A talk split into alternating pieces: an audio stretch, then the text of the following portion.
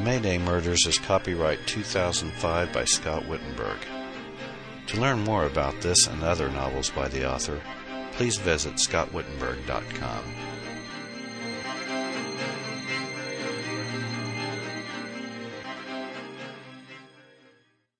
Chapter 3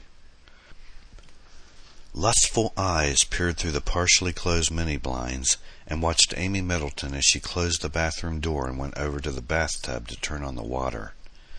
She was fully clothed, wearing a black skirt just above the knees, a black cardigan sweater, and a white blouse buttoned all the way to the top. She bent down, rested a knee on the edge of the tub, and held her fingers under the running water. She turned the hot water knob a little further to the right until she was satisfied with the temperature, then stood up and began removing her sweater. He observed Amy as she haphazardly flung the sweater onto the floor, then turned and faced the mirror above the sink. As she watched herself in the mirror, she slowly unbuttoned her blouse, seemingly distracted by the image of her face.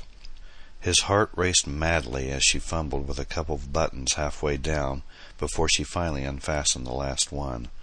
She brought her hands up near her neck and laggardly removed the blouse, allowing it to rest on her shoulders for just a moment before finally taking it all the way off and flinging it into the corner along with her sweater. He could feel his pulse surge as he stared at her breasts, concealed for the moment by a flimsy sheer white bra.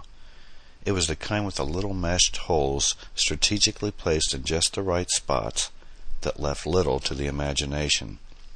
Amy continued staring at her reflection in the mirror and brought her small, delicate fingers to the front of her bra and unfastened it, exposing her milky white breasts. Her nipples were rosy red and erect, the curves of her breasts round and firm. She brought each arm through the straps of the bra and pitched it into the growing pile of clothes in the corner. His unblinking eyes stared intently as Amy slipped out of the skirt, the movement surprisingly swift and graceful. His gaze was locked onto her smooth, slender legs as she tossed the skirt onto the floor and pulled down her cottony white, nearly see through panties. Amy was still fairly visible as she leaned a little closer to the mirror for a better look at herself. He could hear his own breathing now, short, uneven gasps, as he stared at Amy's luscious body from head to toe. What he wouldn't give, he thought, to jump on her right this moment.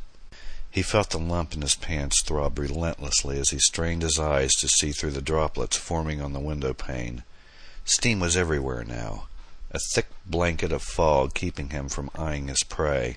He nearly screamed out loud in his frustration, and for a brief moment felt the nearly uncontrollable urge to crash through the bathroom window and finish off what she had already started. His foot suddenly slipped off the shrub he was standing on causing the elastic like branches to spring noisily against the side of the house. Instinctively, he glanced first through the window at Amy, who apparently hadn't heard anything over the running water, then looked around the backyard. To his horror, he saw Amy's mother peering out through the kitchen window. He stood there frozen in his awkward position for several moments, confident that she probably couldn't see him even if she tried. The yard was pitch dark, and he was only partially in her field of vision. Finally, after what seemed like a lifetime, he saw Amy's mother back away from the window. His eyes returned to the bathroom. All he could see now was the obscured form of Amy Middleton through a shroud of steam as she stepped into the tub, closed the shower curtain, and disappeared completely from his sight.